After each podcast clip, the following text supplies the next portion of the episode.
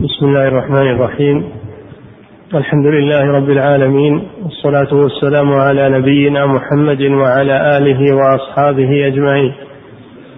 أما بعد قال المؤلف رحمه الله تعالى وكره دخول خلاء بما فيه ذكر الله تعالى. بسم الله الرحمن الرحيم. الحمد لله والصلاة والسلام على رسول الله.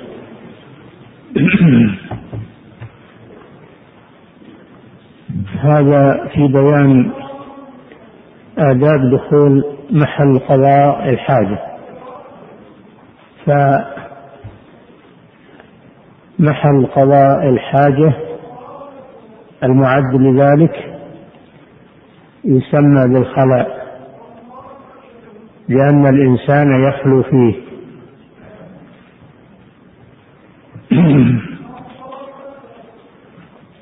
وله آداب لأن شريعتنا كاملة وما من شيء إلا وبينت أحكامه. حتى إن النبي صلى الله عليه وسلم بين لأمته آداب التخلي والاستنجاء والاستجمار وما ترك شيئا إلا بينه لأمته. من ذلك أن من أراد أن يدخل محل قضاء الحاجة فإنه لا يدخله بشيء فيه ذكر الله. يكره له ذلك. أن يدخله بشيء مكتوب فيه ذكر الله. كالقرآن وأسماء الله سبحانه وتعالى وكل ما فيه ذكر الله جل وعلا فإنه لا يدخل الخلاء وهو مصاحب له تعظيما لذكر الله عز وجل. حتى الخاتم إذا كان مكتوبا عليه اسم من أسماء الله كعبد الله عبد الرحمن فإنه لا يدخله إلا أن إلا أن يخفي الكتابة بكفه.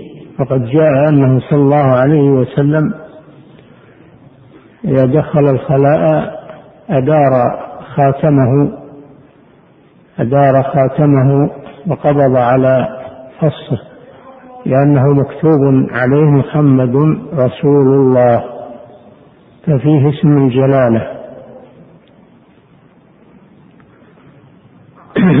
فالحاصل أنه إذا أمكن أن الإنسان لا يدخل الخلاء بشيء فيه ذكر الله فإنه لا يدخله بذلك. وإذا لم يمكن بأن كان يحتاج إلى دخوله به لئلا يسرق أو يضيع كالمصحف يسرق أو يضيع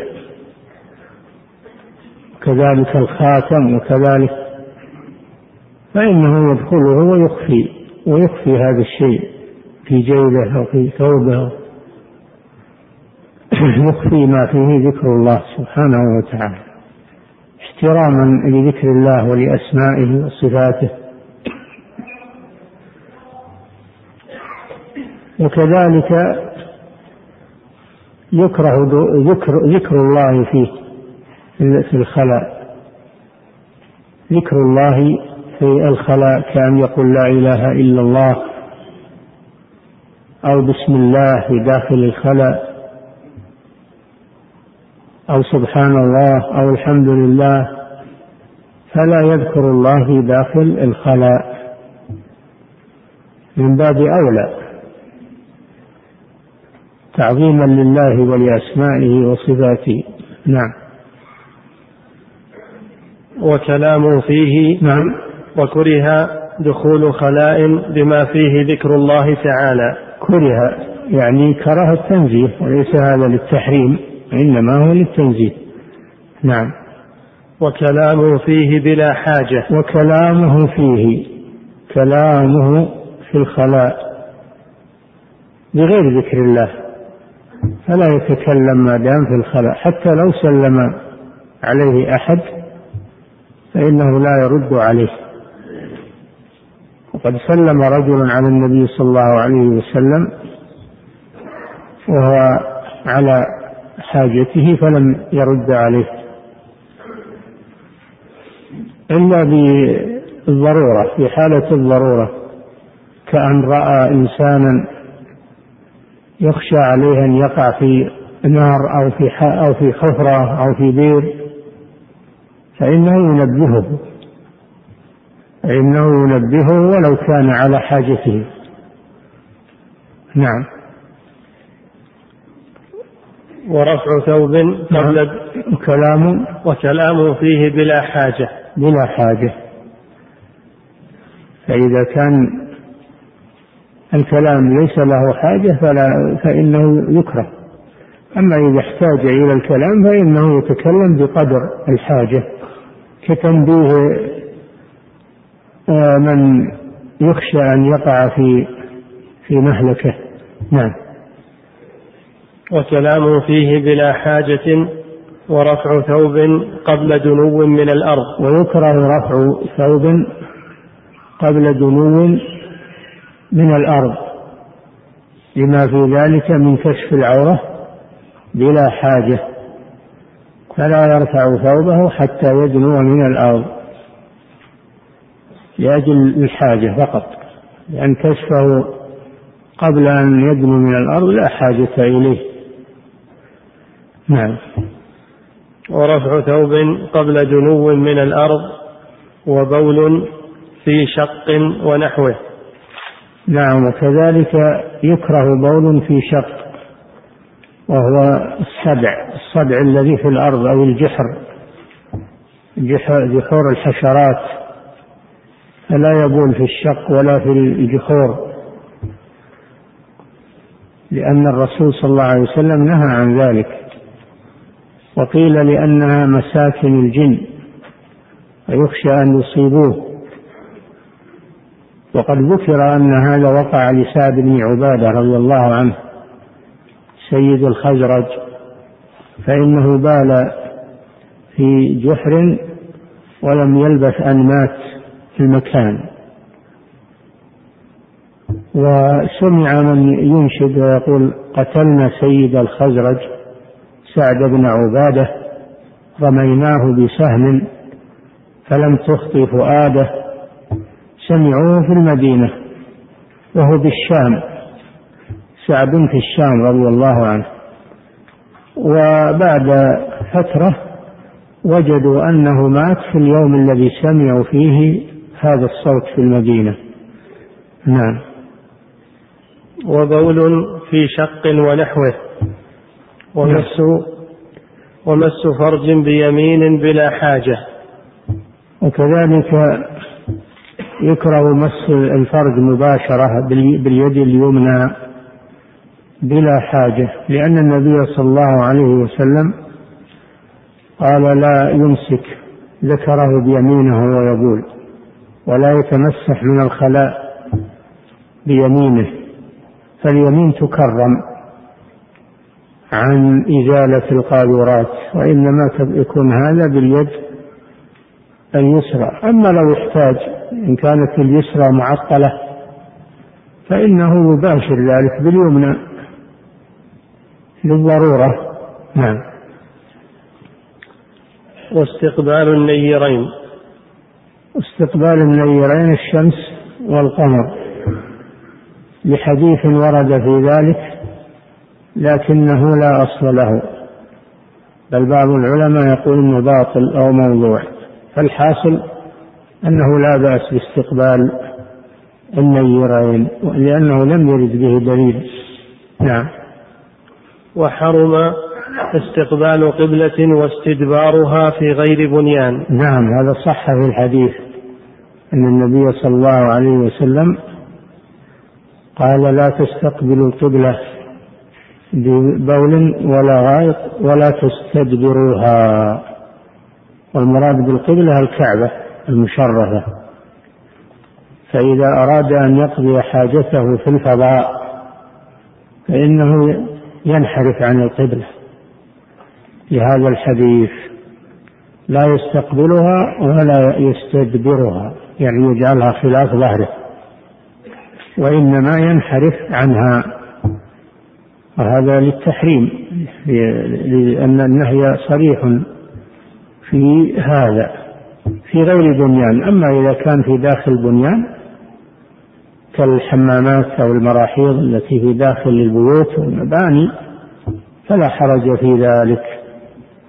لأنه صح عن ابن عمر أنه رأى النبي صلى الله عليه وسلم آه، يقضي حاجته مستقبل الشام مستدبر آه، الكعبة لأنه في بنيان لأنه صلى الله عليه وسلم في بنيان. فانتفى المحذور إذا كان في بنيان ينتفي المحذور. نعم. وحرم استقبال قبلة واستدبارها. في غير بنيان ولبث فوق الحاجة ويحرم لبثه فوق حاجته. لأن هذا فيه كشف للعورة بلا حاجة وأيضا فيه ضرر صحي. ذكروا أن فيه ضررا من ناحية الصحة وأنه يصاب بالبواسير أو نحو ذلك. فيحرم أن يبقى فوق حاجته من دون من دون حاجة. نعم. وبول في طريق مسلوك ونحوه. ويحرم بول في طريق مسلوك جادة. يمشي معها الناس لأن هذا ينجس الناس ويقدر ذلك عليهم.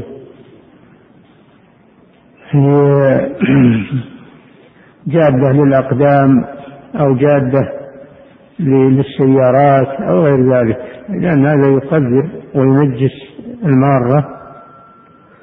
وقد قال النبي صلى الله عليه وسلم اتقوا الملاعن الثلاث البراز في الموارد وقارعة الطريق والظل. البول في الموارد يعني على حافة المياه التي يردها الناس. للسقيا منها وأخذ الماء منها. لأن هذا ينجسهم ويقذر الماء وأيضا فيه أضرار صحية.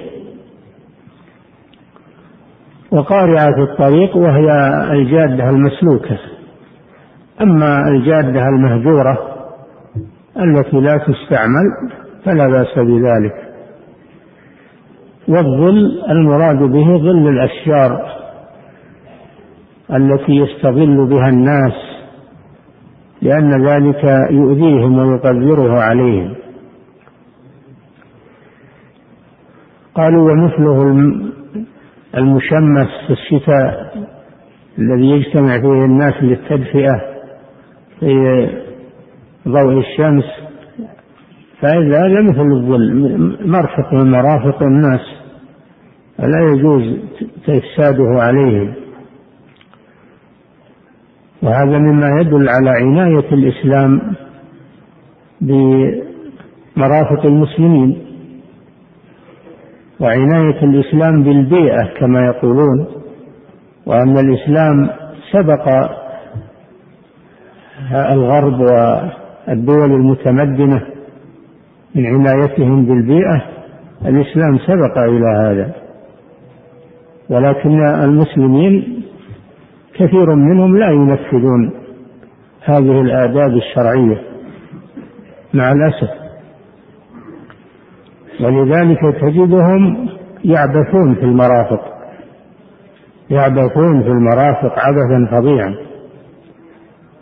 وإذا نزلوا في مكان يرتفق فيه الناس وسخوه بالقاذورات والأنجاس والدماء يذبحون فيه الذبائح و يضعون فيه بقايا الطعام ويغيرون فيه زيت السيارات حتى يصبح المكان لا يقربه أحد بعدهم سواء في في, في ذلك الكباري التي على الطرق أو الأشجار الأشجار المظلة التي يحتاج إليها المسافرون أو الحدائق في البلدان. الحدائق التي يقصدها الناس للجلوس فيها و والترويح فيها عن ضيق البيوت و فمرافق المسلمين لا يجوز العبث بها ولا يجوز توسيخها بل يجب التأدب وإذا بقيت مخلفات منه يجمعها في كيس أو في إناء ويبعدها عن المكان. يبعدها عن المكان. أما أنه يرحل ويترك المكان ملوثا قد أفسده. فعليه الإثم الشديد في ذلك ولذلك قال اتقوا الملاعن. الملاعن يعني التي يلعن من أفسدها على الناس. استحق اللعنة والعياذ بالله. وهذا شيء يغفل عنه كثير من الناس. مع الأسف أن الكفار مؤدبون في هذه الأمور. ويحترمونها. ويعتنون بها. أما المسلمون فلا يبالون بها. أبدا لا يبالون بها ويفسدونها ولا كأن هذه يحتاجها أحد من بعده ولا عليهم نحد وهذا يتنافى مع آداب الإسلام. الواجب أن نكون نحن القدوة أن نكون نحن القدوة في أخلاقنا وفي آدابنا وفي العناية بمرافقنا.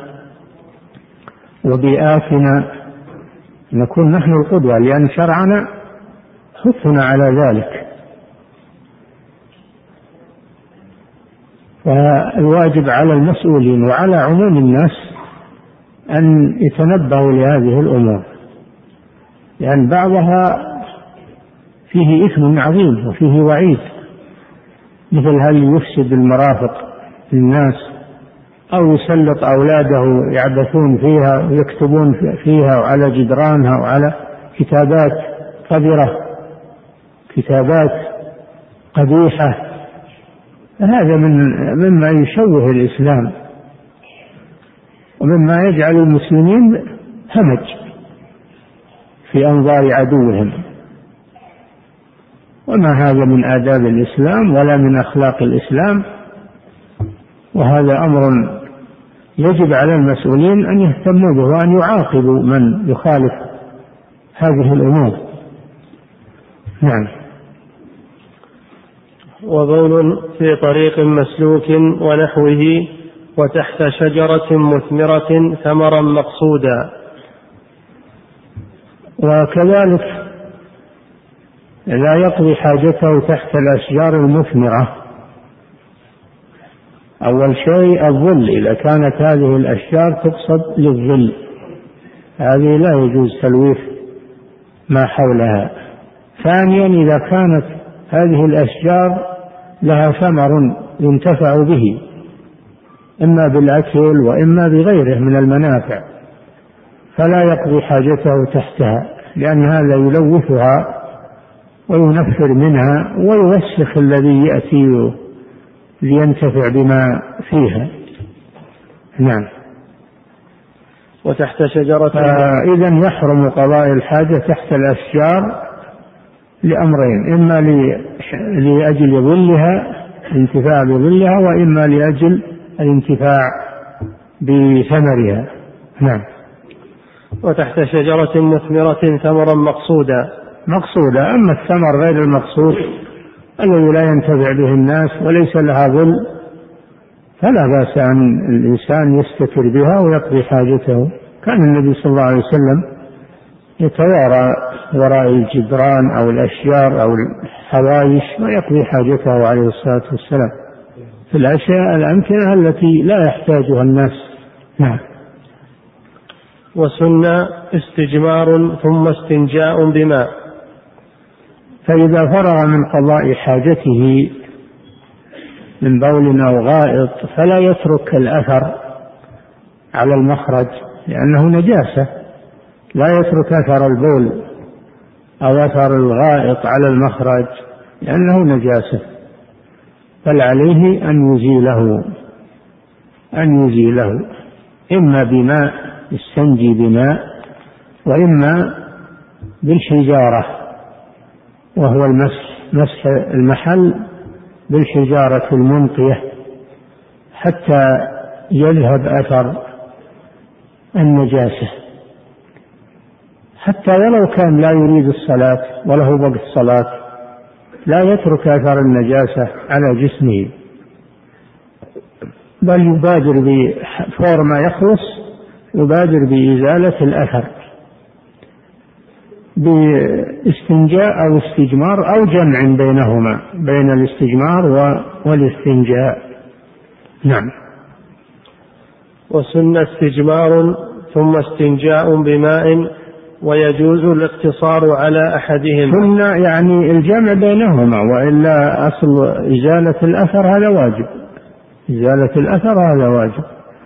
إما باستنجاء أو استجمار. أما الذي يسن فهو الجمع بينهما لأن هذا أبلغ. يستجمر بالحجارة ثم يغسل بالماء لأجل أن يذهب أثر الخارج بالكلية. أما الاستجمار فإنه يكفي عن الاستنجاء بالإجماع لكن بشروط. سيأتي بيانها. فالأحوال ثلاث. الأكمل أن يجمع بين الاستجمار والاستنجاء. ثانيا أن يقتصر على الماء على الاستنجاء فقط. ثالثا أن يقتصر على الاستجمار فقط. وكلا الأحوال مجزئة. كلا الأحوال مجزئة. لأن المهم إزالة الأثر. نعم. وسن استجمار ثم استنجاء بماء ويجوز الاقتصار على أحدهما لكن الماء نعم. ويجوز الاقتصار على أحدهما. يعني الاستنجاء فقط أو الاستجمار فقط؟ نعم. لكن الماء أفضل حينئذ. لأن الماء أبلغ. لأن الماء أبلغ في إزالة الأثر. نعم. فإذا أراد الاقتصار على أحدهما فالماء أفضل. نعم. ولا يصح استجمار إلا بطاهر. هذه شروط الاستجمار المجزي. أولا أن يكون ما يستنجي به طاهرا فلا يستنجي بشيء نجس. لأن هذا يزيد النجاسة فيستجمر بشيء طاهر. هذا شرط. نعم. مباح. هذا الشرط الثاني أن يكون هذا الشيء مباحا. ما يكون لأحد. تستجمر بشيء لأحد أو من اختصاص أحد. نعم. يابس ثالثا يكون المستجمر به يابسا. يابسا. لأن الرطب يلوث المكان زيادة. نعم. منق هذا الرابع الشرط الرابع أن يكون منقيا لأثر الخارج. بأن يكون فيه خشونة. فيه خشونة. تزيل أثر الخارج. أما إذا استنجى بشيء أملس فهذا لا يزيل أثر الخارج وإنما يلوث المكان زيادة. نعم.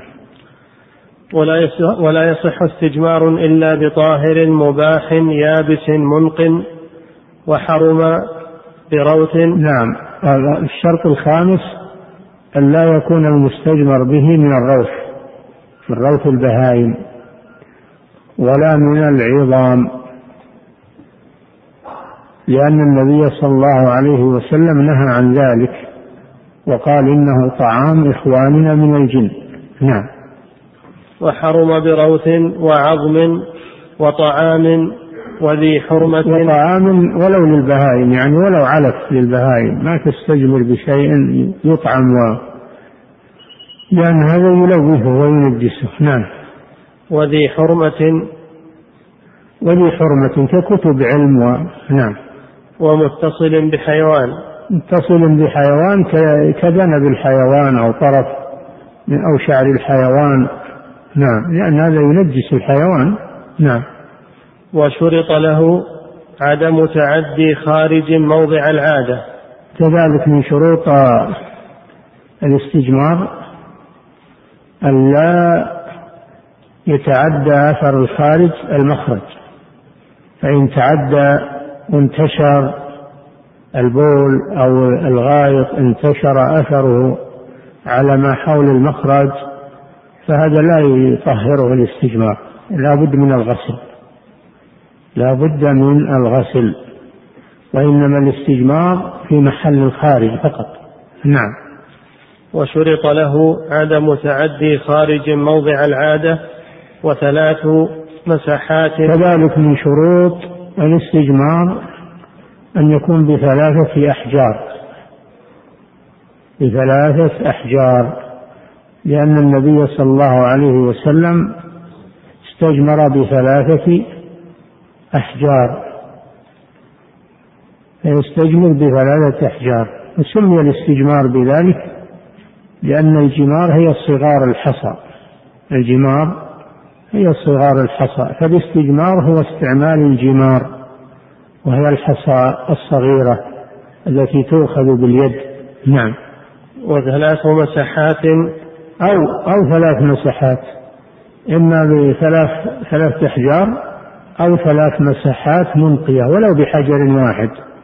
إذا كان الحجر له شعب جوانب تمسح بالجانب مسحة آه، كاملة ثم تمسح بالجانب الثاني مسحة كاملة ثم الجانب الثالث مسحة كاملة. فهذا يكفي عن ثلاثة الأحجار لأنه يؤدي الغرض المطلوب. ولهذا قال ولو بحجر ذي شعب يعني جوانب. نعم. وثلاث مساحات منقية فأكثر. فأكثر من الثلاث إذا احتاج إلى ذلك. نعم. فصل. نعم. يسن السواك بالعود كل وقت. فهذه آداب آداب التخلي وآداب الاستنجاء أو الاستجمار. فرغ منها. انتقل إلى أدب آخر من آداب الطهارة وهو السواك. السواك أو السواك بالضم. والمراد به المصدر هنا. السواك يعني التسوك. السواك بمعنى التسوك. ويطلق السواك على العود. الذي يستاك به. السواك يراد به التسوك فيكون مصدرا ويراد به العود فيكون اسما اسما للعود. والسواك سنة مؤكدة. ثبت فيه أحاديث كثيرة عن النبي صلى الله عليه وسلم من الأمر به والحث عليه. وذكر فوائده. قال صلى الله عليه وسلم من سنن الأنبياء هو من سنن الأنبياء ومن خصال الفطرة لأنه ينقي الفم ويذهب الرائحة رائحة الفم فهو أدب إسلامي عظيم. وذكر بعض العلماء أنه ورد فيه مئة حديث أو أكثر. بل ألفت فيه مؤلفات خاصة فهو مهم جدا. السواك مهم جدا. وذكره في باب الطهارة لأن له علاقة بالطهارة كما يأتي أنه يستاك قبل الوضوء. قال صلى الله عليه وسلم لولا أن أشق على أمتي لأمرتهم بالسواك عند كل وضوء. نعم. يسن السواك بالعود كل وقت.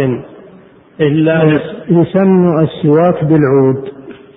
هذا متفق عليه أن السواك بالعود أنه تأتي تؤدى به السنة واختلفوا في غير العود. كأن يستعمل الخرقة أو آه، أي شيء يزيل ما على الأسنان. ويطيب الرائحة. هل هذا يكفي عن السواك أو لا بد من السواك؟ على قولين. بعضهم يقول يحصل السواك بأي شيء ينظف الفم. بعضهم يقول لا. لا تحصل السنة إلا بالمسواك. وهذا هو الأقرب والله أعلم. أنها لا تحصل السنة إلا بالمسواك فلا تحصل بالأصبع ولا بالخرقة ولا بأي شيء. لا تقوم مقام المسواك وإن كانت تنظف الفم. نعم. يسن السواك بالعود كل وقت. كل وقت. ليس له وقت محدد. بل كلما أكثر من السواك فهو أفضل. لكنه يتأكد في أحوال. يتأكد في أحوال معينة. نعم. كل وقت إلا لصائم بعد الزوال فيكره. إلا لصائم بعد زوال الشمس فيكره. هذا المذهب. والعلة في ذلك يقولون لأنه يذهب رائحة الصيام التي قال فيها النبي صلى الله عليه وسلم فيما يرويه عن ربه عز وجل قال خلوف فم الصائم أطيب عند الله من ريح المسك. والخلوف هو الرائحة التي تتصاعد من فم الصائم محبوبة إلى الله عز وجل. وإن كان الناس يكرهونها لكن لما كانت ناشئة عن عن عبادة الله وعن طاعة الله صارت محبوبة عند الله سبحانه وتعالى. فإذا استاك بعد بعد الزوال زالت رائحة الفم لأن لأن الخلوف إنما يتصاعد عند خلو المعدة من الطعام وذلك يكون من بعد الظهر. ويروى في حديث أن حديث استاكوا استاكوا بالغداة ولا تستاكوا بالعشي. إذا صمتم أو نحو منها إذا صمتم استاكوا بالغداة ولا تستاكوا بالعشي مع التعليل الذي ذكروه أنه يذهب رائحة الفم. ولكن الصحيح أنه لا يستثنى حالة الصيام لأن الأحاديث التي جاءت في الحث على على الاستواك على السياك الأحاديث التي جاءت بالحث على السواك مطلقة. ولم تستثني وقتا دون وقت. ولأنه جاء بخصوص ذلك حديث. قال رأيت النبي صلى الله عليه وسلم ما لا أحصي يستاك وهو صائم. مع عموم الأحاديث فالصحيح أنه لا يستثنى حالة الصيام. والذي ذكروه من التعليل غير وجيه لأن رائحة الصائم ما هي من الفم وإنما هي من المعدة تخرج من المعدة وهذا لا يزيله السواك فهي باقية وإنما المراد بالسواك تنظيف الأسنان فقط واللثة. أما رائحة الصيام فهي تتصاعد من المعدة عند خلوها من الطعام. نعم. ويتأكد عند صلاة ونحوها. مسنون كل وقت هذا عرفنا. إلا في حالة الصيام فيه الخلاف. ويتأكد الاستياك في أحوال منها عند الوضوء. في قوله صلى الله عليه وسلم لأمرتهم بالسواك مع عند كل أو مع كل وضوء. فيستاك قبل المضمضة. يتمضمض أولا آه، يستاك أولا يستاك أولا ثم يتمضمض بعد الاستياك. نعم هذا هو السنة. نعم. ويتأكد عند صلاة ونحوها. الموضع الثاني عند الصلاة. لأمرتهم بالسواك عند كل صلاة في رواية أخرى فيتأكد عند الوضوء ويتأكد أيضا عندما يريد الدخول في الصلاة لأنه سيقرأ القرآن فينظف فمه للقرآن ولأن الملائكة تحضر عند المصلي فهو ينظف فمه لأن الملائكة تتأذى مما يتأذى منه الإنسان. نعم. ويتأكد عند صلاة ونحوها وتغير فم ونحو. الموضع الثالث عندما يحس برائحة كريهة من فمه فإنه يستاك لأجل إزالتها. نعم. وتغير فم ونحوه. والسنة. تغير الفم. يحصل إما بالنوم وكان النبي صلى الله عليه وسلم إذا استيقظ من نومه أول شيء يبدأ بالسواك. يشوص فمه بالسواك عليه الصلاة والسلام. أو يحصل التغير بأكل طعام أو يحصل التغير, التغير بطول السكوت. تغير الفم له أسباب فإذا تغيرت رائحة الفم فينبغي أن يزيلها بالسواك. نعم. وسن بذاءة بالأيمن فيه. صفة التسوك أنه يمسك المسواك بيده اليسرى لأنه إزالة أذى. لأن التسوك إزالة أذى وهي إزالة الرائحة والمخلفات التي على الأسنان واللثة إزالة أذى فيستعمل اليسرى ويمسك بها السواك. ثم يبدأ بالجانب الأيمن من أسنانه. يستاك عرضا يستاك عرضا ويبدأ بجانب فمه الأيمن لأنه عبادة والعبادة يبدأ باليمين. نعم. وسن بداءة بالأيمن فيه وفي طهر وشأنه كله. ويسن البداء استعمال اليد اليمنى في كل شأن طيب في كل شأن طيب. من من التجميل والتحسين باليد والأخذ والإعطاء والسلام والمصافحة باليد اليمنى والأكل والشرب باليد اليمنى وتستعمل اليسرى لإزالة الأذى. ما من شأنه إزالة الأذى والتنظيف. هذه هي القاعدة. هذه هي القاعدة أن ما كان من شأنه التجميل والعبادة فإنه تستعمل فيه اليد اليمنى والأخذ والإعطاء والسلام والمصافحة وما من شأنه التنظيف وإزالة الأذى فتستعمل له اليد اليسرى. نعم.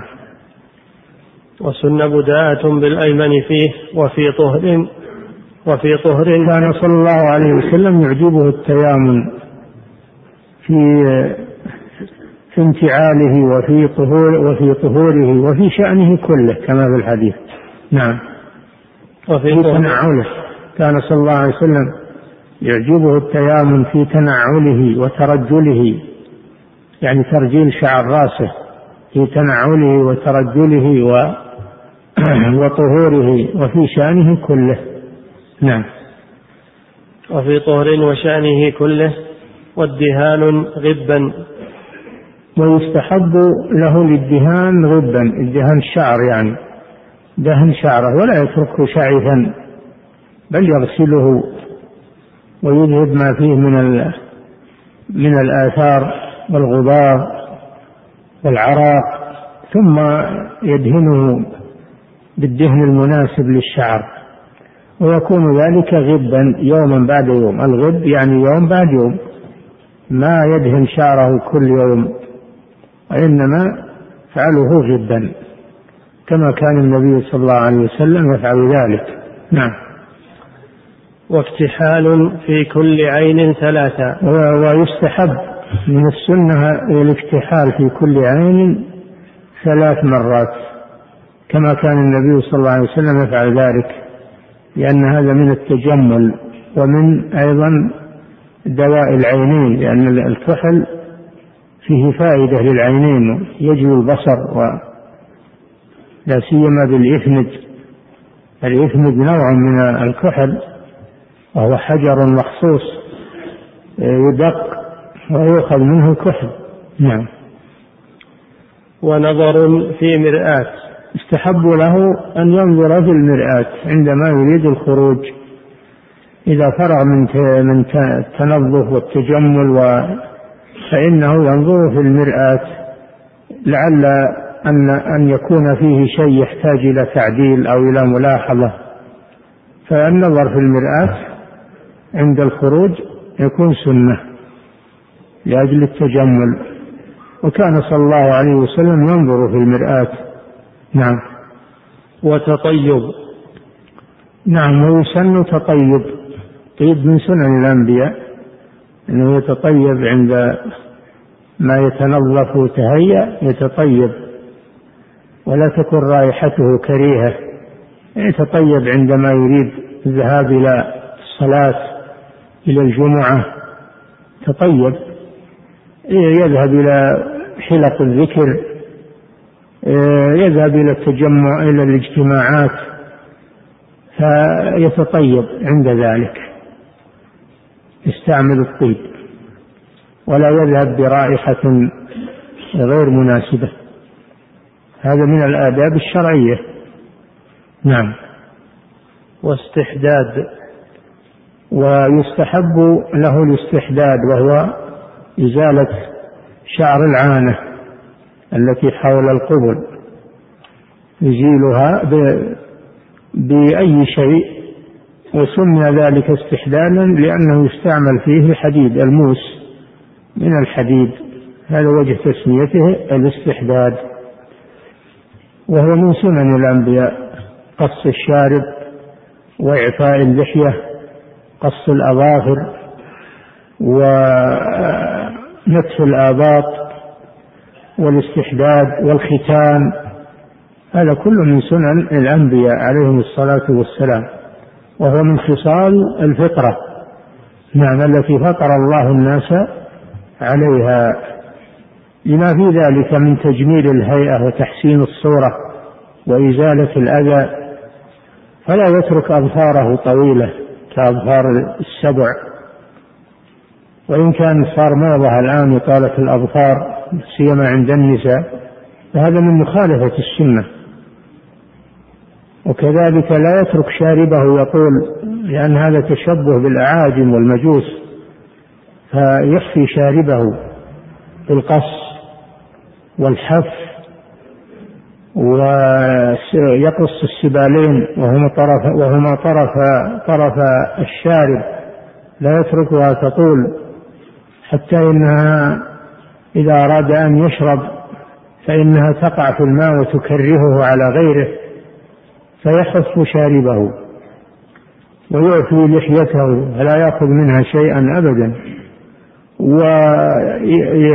ويزيل شعر آباطه بالنتف أو بالحلق أو بالمادة المزيلة ويستحب بإزالة شعر العانة بإزالتها إما بالموس وإما بالمادة المزيلة.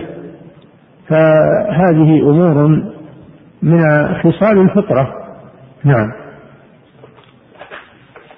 واستحداد وحف شارب. حف شارب يعني إنهاكه وقصه. وليس المراد حلق الشارب. الشارب لا يحلق لأن هذا تشويه. ولم يأمرنا النبي صلى الله عليه وسلم بحلق الشارب. وإنما أمرنا بحفه وقصه وإحفائه بمعنى أنه لا يترك يطول. وأما بقاء أصله فهذا فيه جمال للإنسان. أما لو أنه حلقة أصبح فيه تشويه للوجه. نعم. وتقليم ظفر نعم. ونتف إبط. نعم شعر الإبط يعني. وكره قزع. هذا من أحكام الشعر. آه، الشعر شعر الرأس يسن ترجيله ويعني ترجينه بالمشط وكده بالمشط ودهنه حتى يزول شعفه وكره أن يعبث بشعر رأسه وذلك بقص بحلق بعضه وترك بعضه. فهذا هو القزع. والقزع في الأصل هو القطع من القطع من الغمام في السماء.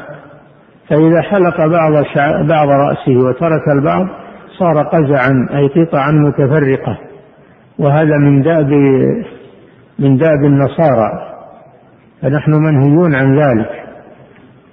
قال صلى الله عليه وسلم احلقه كله أو دعه كله. أما أن يحلق بعضه ويترك البعض فهذا من القزع المنهي عنه. نعم. وكره قزع ونتف شيب. وكره نتف الشيب لأن الشيب آه لأن الشيب في الإسلام مفخرة وفضيلة. وجاء في الحديث أنه نور المسلم.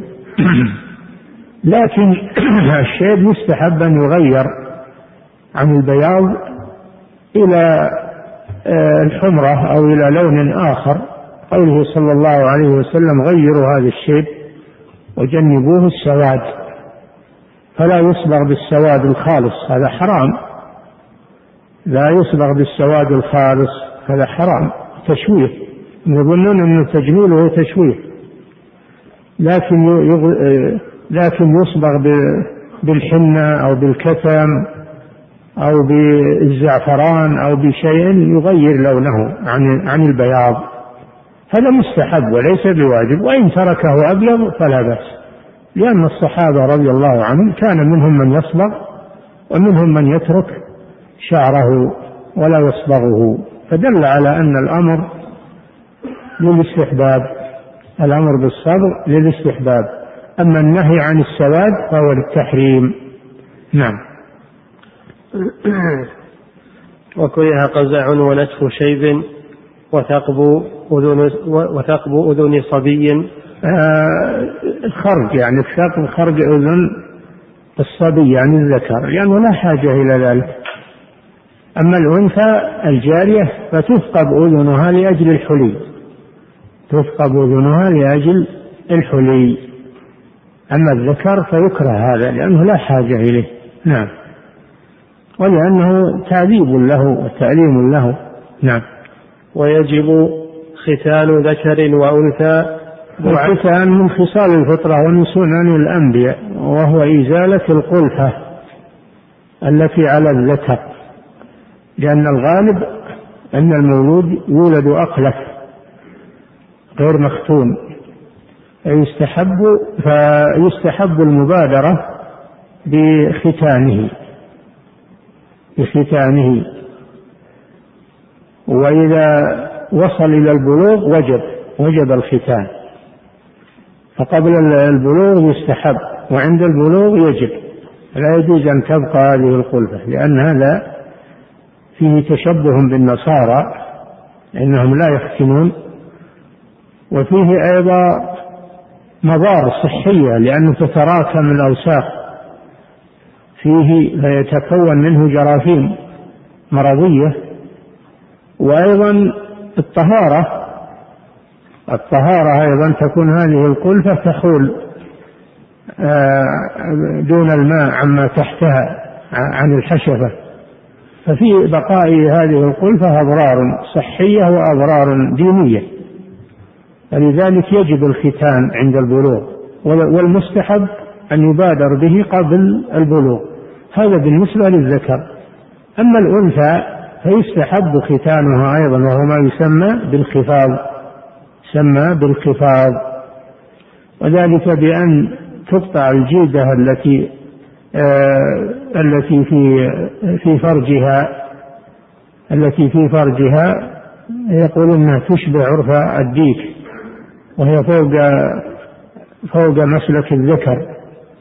ولهذا قال صلى الله عليه وسلم إذا التقى الختانان قد وجب الغسل أي ختان الذكر وختان الأنثى فدل على أن الأنثى تختن أنها تختن لكن ختانها يختلف عن ختان الذكر الذكر تقطع القلفة وهذه تقطع الجلدة التي تعرف في مكانها ومن فرجها.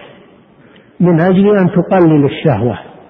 لأنها لو بقيت هذه الجلدة فإنها تكون عندها شهوة عارمة.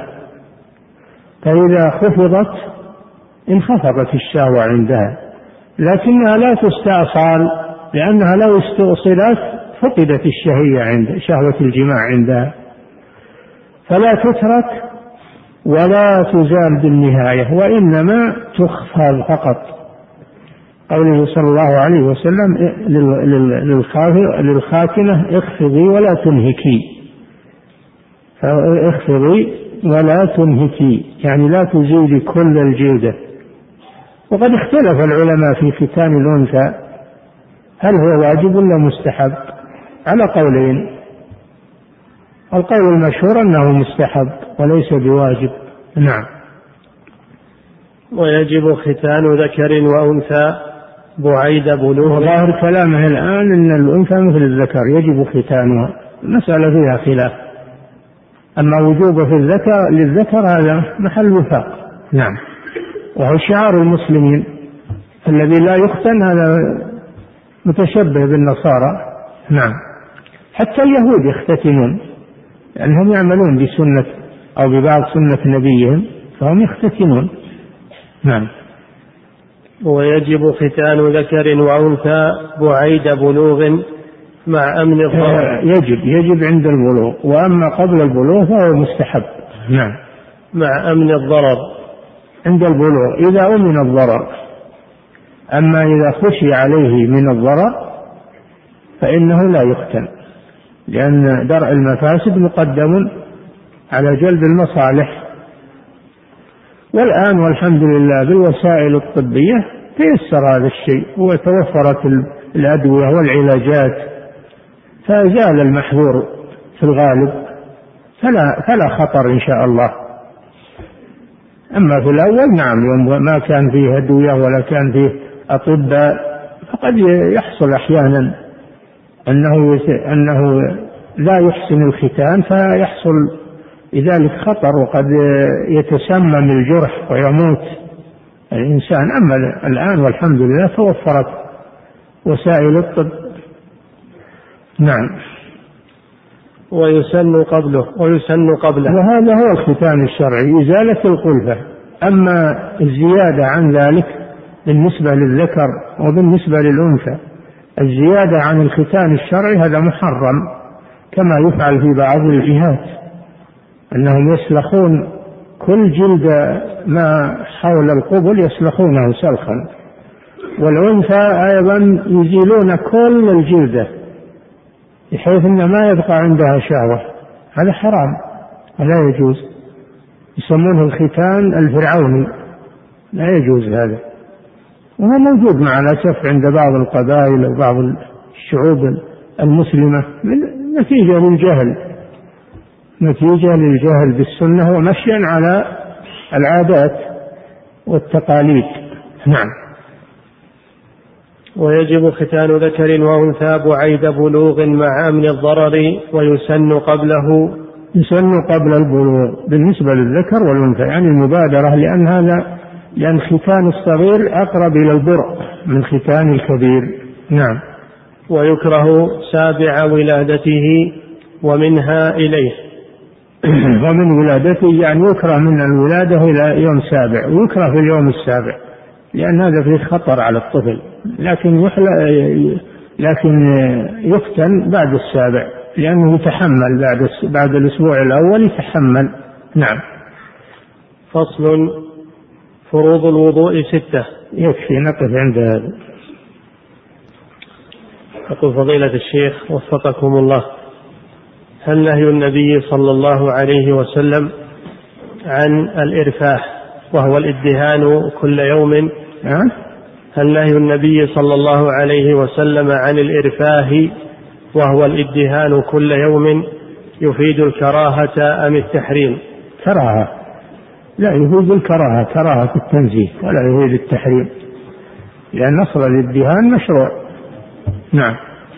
يقول فضيلة الشيخ وفقكم الله ذكر المؤلف رحمه الله أن القزع مكروه فهل هو كراهة تحريم أم كراهة تنزيه؟ المتأخرون من الفقهاء إذا قالوا يكره يريدون كراهة التنزيه. أما المتقدمون إذا قالوا يكره يريدون التحريم لأن الكراهة جاءت بمعنى التحريم في القرآن.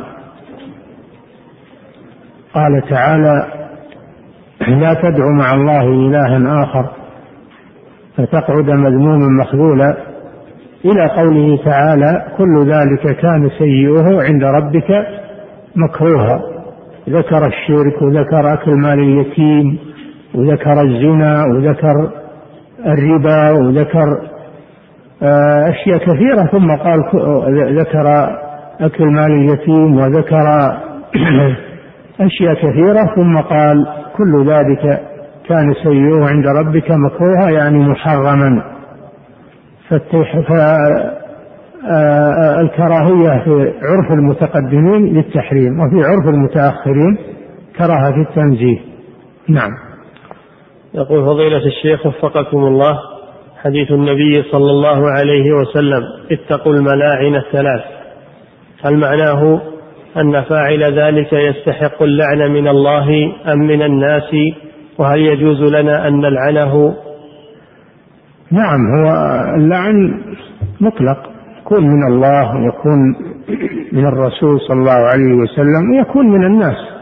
لأن الناس إذا جاءوا يريدون هذا المكان وأن يستريحوا فيه ويجدونه ملوثا منجسا لا شك أنهم سيغضبون وسيلعنونه.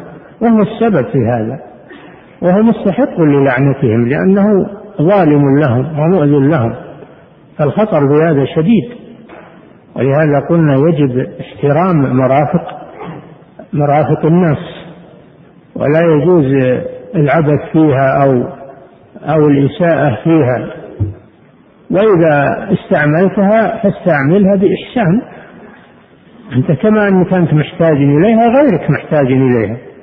فإذا استعملتها استعملها بإحسان.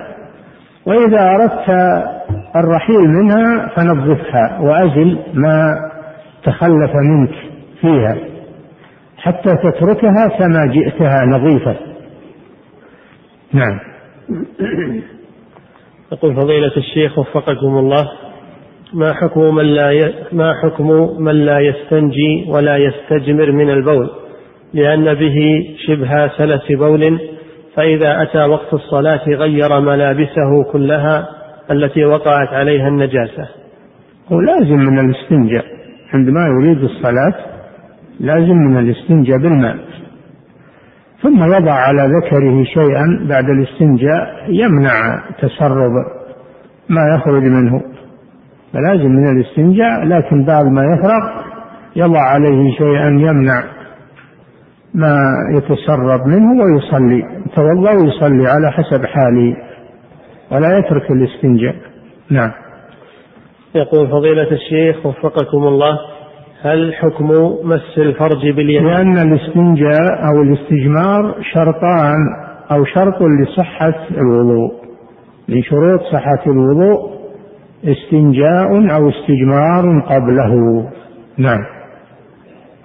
يقول فضيلة الشيخ وفقكم الله هل حكم مس الفرج باليمين مثل حكم الاستنجاء باليمين أم أن أحدهما أغلظ في التحريم من الآخر؟ النهي عنهما جميعا فحكمهما واحد. النهي عنهما جميعا فحكمهما واحد. وذلك لأن اليمين لا تستعمل لمس الفرج. نعم. يقول فضيلة الشيخ وفقكم الله في أمر النبي صلى الله عليه وسلم بتغيير الشيء غيروا هذا. هل الصارف للوجوب إلى الاستحباب هو عدم فعل الصحابة للتغيير؟ لاحظوا أن الرسول صلى الله عليه وسلم علل ذلك لأن هذا فيه تشبه باليهود فإنهم لا يصبرون. والتشبه بالكفار إذا كان في شيء لا ليس من صنيعه. الشيء ما هو من صنيع اليهود بل هو من خلق الله سبحانه وتعالى. فالنهي عن التشبه بهم فيما هو من خلق الله يكون للكراهية وليس للتحريم.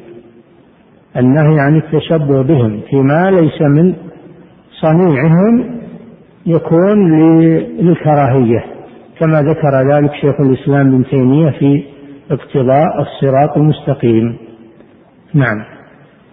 أما ما كان من فعلهم التشبه بهم فيه للتحريم. النهي عن التشبه بهم فيه للتحريم. نعم. هذا الشيء. الشيء الثاني أنه كثيرا من الصحابة لم يصبغوا لم يصبغوا لحاهم عملا بأن هذا ما هو بواجب. دليل على أن الأمر ليس ليس للتحريم وإنما هو للكراهية. ونحن أدركنا مشايخ من كبار علمائنا ما ما صبروا كشيخ محمد بن إبراهيم رحمه الله الشيخ عبد اللطيف بن إبراهيم آه، الشيخ عبد الرحمن بن سعدي شيخنا الشيخ محمد الأمين الشنقيطي. كلهم أدركناهم لم يصبروا. دل على أنه ما هو بواجب نعم. أحسن الله إليكم. فضيلة الشيخ هذا صاحب سيارة مغلق الطريق لوحته رابع حاء 709 هذا إحنا نحذركم من العبث بمرافق المسلمين. وهذا بعضكم يعبث بالمواقف وبالطرقات وبالسيارة. هذا من هذا مما لا يجوز من إيذاء المسلمين. نعم.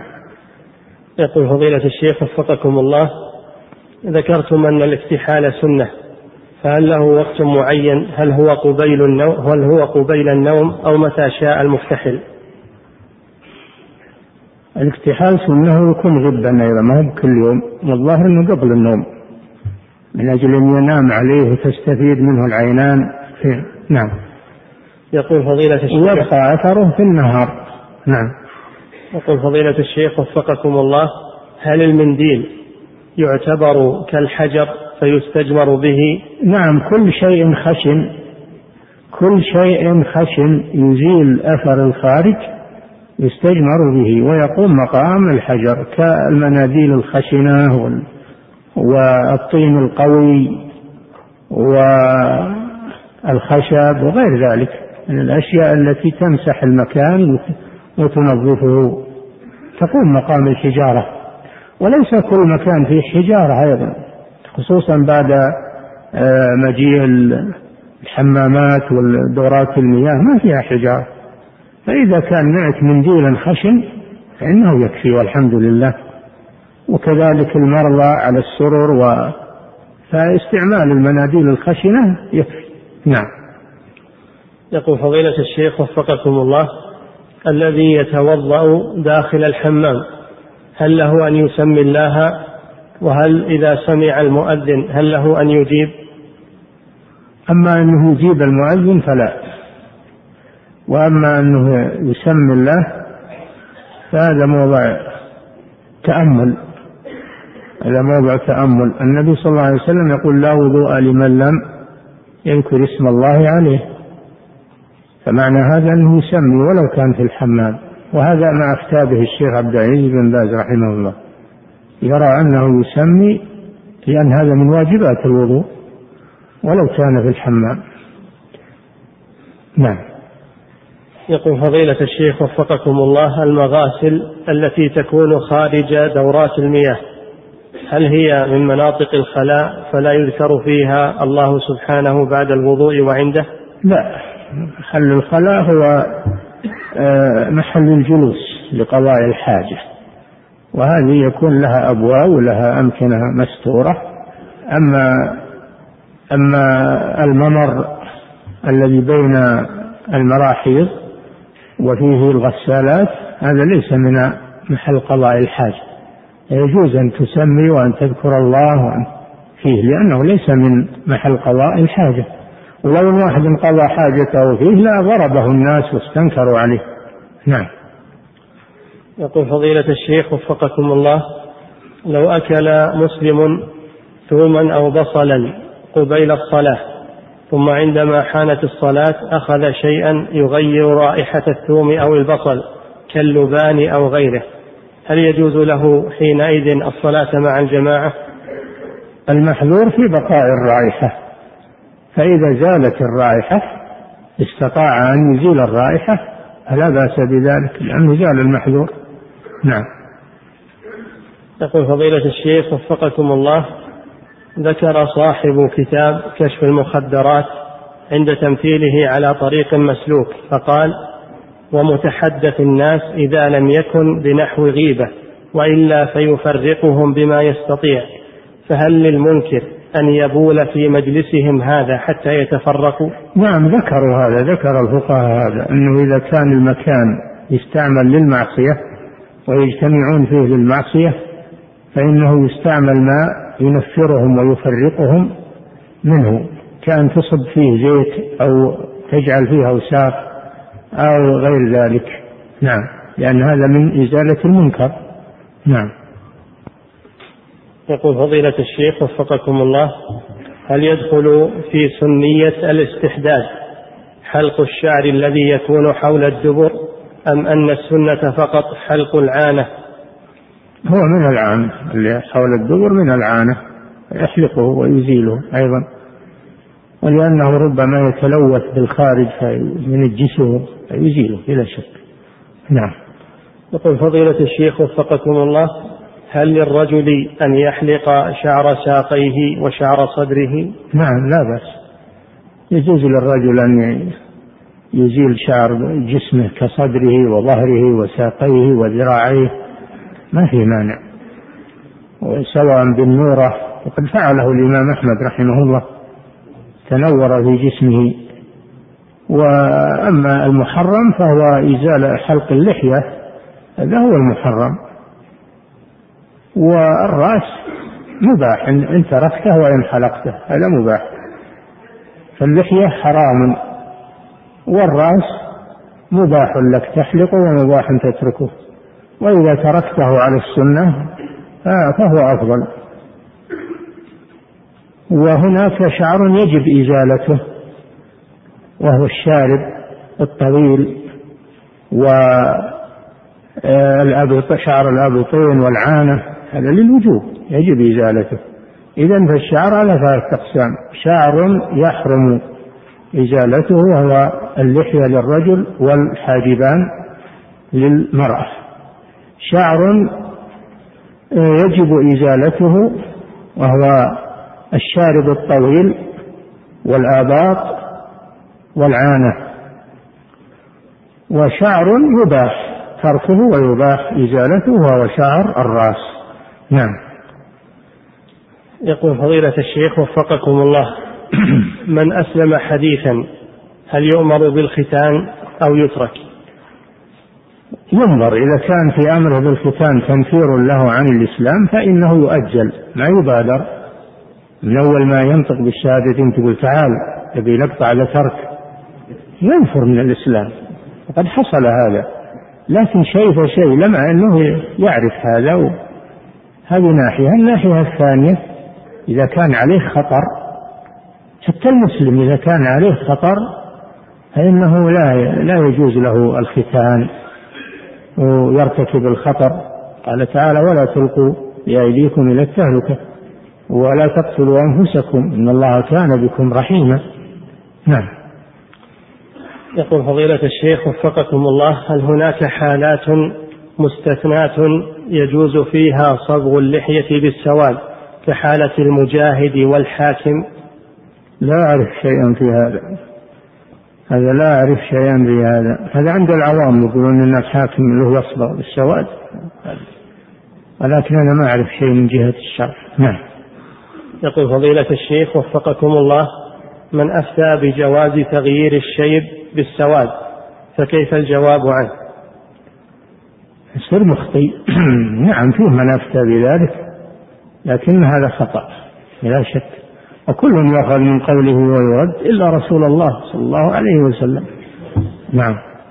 يقول فضيلة الشيخ وفقكم الله هناك جوالات يخزن فيها المصحف كاملا وكذلك بعضها يخزن فيها صوت القارئ للقرآن. هل يجوز الدخول بها إلى الخلاء؟ نعم هذه مصمتة ومغلقة ولا يظهر فيها شيء وليس فيها كتابة ظاهرة وبارزة ولا فيها صوت يعني ما يجوز تشغل مسجل داخل دورة المياه ما يجوز تشغيل المسجل أما أنك تدخل وهو صامت فلا مانع من ذلك لأنه مسجل أو أو جوال ما يقال هذا هذا مصحف ولا هذا ما يقال هذا مصحف يقال هذا جوال أو هذا شريط. فلا بأس بذلك. نعم. يقول فضيلة الشيخ وفقكم الله ما حكم إدخال جوال الكاميرا في المسجد والتفرج على الصور والفيديو من ذوات الأرواح فيه؟ لا يجوز استعمال الجوال الذي فيه كاميرا لأن الكاميرا آلة تصوير آلة تستخدم للحرام وهو التصوير وأيضا تستخدم لجلب الصور والنظر فيها والفتنة بها فالكاميرا لا تجوز خصوصا في الجوال لأنها تجر فتنة كبيرة على المسلم. والجوالات التي ليس فيها كاميرات كثيرة ولله الحمد وتؤدي الغرض المطلوب. نعم. يقول فضيلة الشيخ وفقكم الله ما حكم أخذ بعض الملابس المستعملة؟ من الصناديق المخصصة لذلك بدون إذن جمعيات البر. لا يجوز. لا يجوز أنه يؤخذ منها إلا بإذن المسؤول وبشرط أن تكون محتاجا. بشرطين. أولا أن تكون محتاجا إليها. فأنت من ضمن الفقراء الذين بذلت لهم. ثانيا أن تستأذن القائم على الجمعية لأنه هو المسؤول عنها. ولأجل ضبط الأمور وعدم الفوضى. نعم. يقول فضيلة الشيخ وفقكم الله كيف نجمع بين قول النبي صلى الله عليه وسلم لا عدوى ولا طيرة وبين قوله فر من المجذوم فرارك من الأسد؟ هذا كما قرأتم في التوحيد وسمعتم إن المراد لا عدوى ولا طيرة على ما كان يعتقده أهل الجاهلية. من أنهم يظنون أن العدوى تحصل بطبيعتها لا لا بتقدير الله سبحانه وتعالى فلا عدوى ولا طيرة على ما يعتقده أهل الجاهلية من أن العدوى والطيرة تحصل بدون إذن الله سبحانه وتعالى أما أنها تحصل بإذن الله وتقديره فلا شك أن مخالطة أن مخالطة المريض ومخالطة المجذوم أنها سبب للإصابة. ونحن أمرنا بتجنب الأسباب التي تؤدي إلى المحذور ولما سمع عمر رضي الله عنه بالطاعون في الشام وكان ذاهبا إليه عدل عن البلد التي فيها الطاعون. عملا بقوله صلى الله عليه وسلم إذا سمعتم به في بلد فلا تقدموا عليه ومن كان في البلد فلا يخرج منها. وذلك لأجل منع العدوى منع العدوى لمنع العدوى ونشر المرض. وهذا ما يسمى الآن بالحجر الصحي وهو مشروع طيب هذا ويتمشى مع الأحاديث. فهذا هو الجمع بين الحديثين. لا عدوى ولا طيرة على ما كان يعتقده أهل الجاهلية. فر من المجذوم فرارك من الأسد هذا من باب فعل الأسباب الواقية. أنت أمرت بالعلاج. أمرت بالعلاج. واتخاذ الأسباب التي تقيك من المرض. هذا من المباحات. نعم. يقول فضيلة الشيخ وفقكم الله كيف نجمع بين حديث النبي صلى الله عليه وسلم في النهي عن سب الدهر وقوله الدنيا ملعونة ملعون ما فيها؟ هذا ما هو بسب هذه صفة صفة. مثل ما تقول هذا يوم حار وهذا يوم بارد وهذا يوم شديد. جاء في القرآن وكان يوما على الكافرين عسيرا. على الكافرين عسير غير غير يسير. فإذا نقر في الناقور فذلك يومئذ يوم عسير. على الكافرين غير يسير. فإذا كان من باب الوصف فلا مانع. أما إذا كان من باب الذم هذا لا يجوز. نعم. إذا كان من باب الذم والسب فهذا لا يجوز. نعم. يقول فضيلة الشيخ وفقكم الله. هل يؤخذ بالحديث الضعيف إذا كان يتعلق بالأذكار والأدعية. ذكر العلماء لذلك ضوابط أنه يجوز العمل بالحديث الضعيف بشروط. أولا أن لا يكون ضعفه شديدا. ثانيا أن يعمل به في فضائل الأعمال. ولا يبنى عليه حكم شرعي من تحليل أو تحريم. وإنما يعمل به في فضائل الأعمال وفي الوعظ والتذكير لأنه يدخل تحت قاعدة قاعدة في الوعظ وقاعدة في التذكير. وثالثا أن لا يجزم بنسبته إلى الرسول صلى الله عليه وسلم. وإنما يقول جاء في الأثر جاء في الحديث يروى عن النبي صلى الله عليه وسلم يذكره بصيغة التمريض لا يذكره بصيغة الجزم. هذه الشروط يجوز العمل بالحديث الضعيف. نعم. فضيلة الشيخ وفقكم الله هذا سؤال طويل مختصره أن السائل يشتكي من الوساوس وأنه لديه مشاكل كثيرة فبماذا توجهونه؟ وفقكم الله. نوجهه بأن يستعيذ بالله من الشيطان لأن الوساوس من الشيطان يكثر من الاستعاذة. من الشيطان ويستعمل الورد. في أول النهار وفي آخره ويكثر من تلاوة القرآن ومن ذكر الله عز وجل وأن لا يلتفت إلى الوسواس بل يرفضه ولا يتأثر به أبدا. وبهذا إن شاء الله سيشفيه الله منه. نعم. يقول فضيلة الشيخ وفقكم الله هل الضابط على الصحيح أن الماء النجس هو ما تغير بنجاسة سواء بلغ القلتين أم لا؟ هذا محل إجماع. أن ما تغير بالنجاسة أحد أوصافه فإنه نجس بإجماع أهل العلم. لكن إذا لم لم تغيره النجاسة وهو قليل هذا هو موضع الخلاف. نعم. يقول فضيلة الشيخ وفقكم الله هناك ما يسمى باليوم العالمي للدفاع المدني وللمعلم وللطفل ولنحو ذلك فيعرض علينا في المدارس المشاركة في ذلك. فما الحكم الشرعي؟ هل نشارك فيها؟ والله ما أدري عن هذا إذا كان هذا من باب التشبه بالكفار ولا يجوز. أما إن كان من باب التعليم من باب التعليم وجلب المعلومات عن هذا الشيء فهذا لا بأس به في الجملة لكن تخصيص يوم معين تخصيص يوم معين كل سنة هذا لا يجوز التخصيص. أما أنه يعمل بعض الأيام أو في الأسبوع أو في الشهر أو في السنة مرة من غير تعيين يوم. نعم. قد يكون هذا لا بأس به من باب التعليم. نعم. يقول فضيلة الشيخ وفقكم الله هل يجوز عند الاستنجاء صب الماء فقط على العضو دون مسح الفرج؟ نعم. هل يجوز عند الاستنجاء صب الماء فقط على العضو دون مسح الفرج. المهم أن يزول الأثر. إذا زال الأثر كفى هذا. صب الماء أو بمسحه باليد اليسرى أو بالاستجمار. المهم إزالة الأثر. فإذا تأكدت أن الأثر قد زال حصل, حصل المقصود. نعم. يقول فضيلة الشيخ وفقكم الله كتاب دفع كتاب دفع إيهام الاضطراب. عن آي الكتاب الشنقيطي ما رأي فضيلتكم به؟ يحتاج أني أنا أبدي رأيي فيه.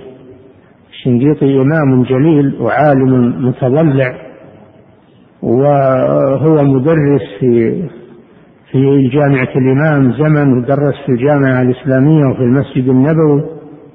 هذا كتاب جيد ما في شك عنه عن خبرة وعن علم وعن ضبط وعن إتقان. نعم. يقول فضيلة الشيخ وفقكم الله شخص يريد السفر وأذن نعم. شخص يريد السفر نعم. وأذن العشاء وهو في البلد فهل يجوز له أن يسافر ويقصر العشاء؟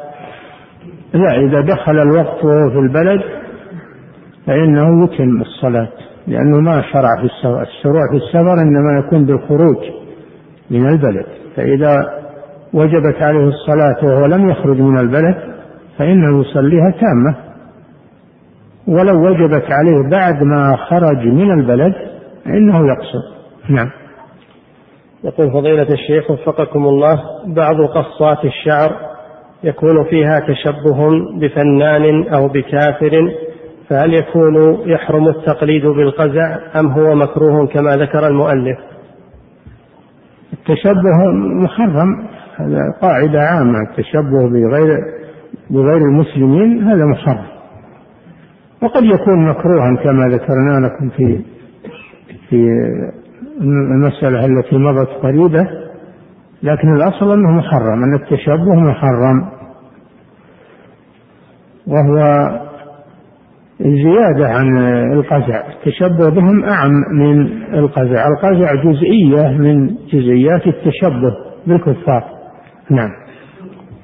يقول فضيلة الشيخ وفقكم الله هذا أب يقول أعاني من أبنائي لتركهم صلاة الوتر وسنة الفجر وتأخير صلاة الفجر فهل يجوز لي أن أضربهم على ذلك وألزمهم بسنة الفجر وصلاة الوتر؟ إن كانوا صغارا فأنت تضربهم ضربا غير مبرح لأن هذا من التربية. وأما إن كانوا كبارا وهم لا يصلون الفجر مع الجماعة أو يؤخرون عن وقتها فإنك تنظر فإن كانوا يستقلون بأنفسهم فأنت تبعدهم عن بيتك يسكنون في بيت آخر. أما إذا كانوا ما يستطيعون الاستقلال بأنفسهم فأنت تبقيهم في البيت مع الاستمرار في أمرهم ونصيحتهم ولو في ضربهم أيضا. ولو في ضربهم نعم. يقول فضيلة الشيخ وفقكم الله هذا سائل من دولة ألمانيا يقول جماعة التبليغ عندنا في ألمانيا بكثرة وهم أكثر من يقومون بالدعوة فهل نتبعهم فضيلة الشيخ؟ أنا قلت مرارا وتكرارا. الدعوة طريقها واضح ثابتة عن الرسول صلى الله عليه وسلم وسار عليها أئمة الإسلام من عهد الرسول صلى الله عليه وسلم إلى يومنا هذا وهي الدعوة إلى التوحيد والنهي عن الشرك. ثم بعد ذلك الدعوة إلى أداء الواجبات وترك المحرمات والدعوة إلى تمسك بأخلاق الإسلام وآداب الإسلام. فمن كان يسير على هذا المنهج فدعوته صحيحة ومنهجه سليم. ولا ننظر إلى اسمه تبليغي ولا ننظر إلى منهجه. ننظر إلى منهجه.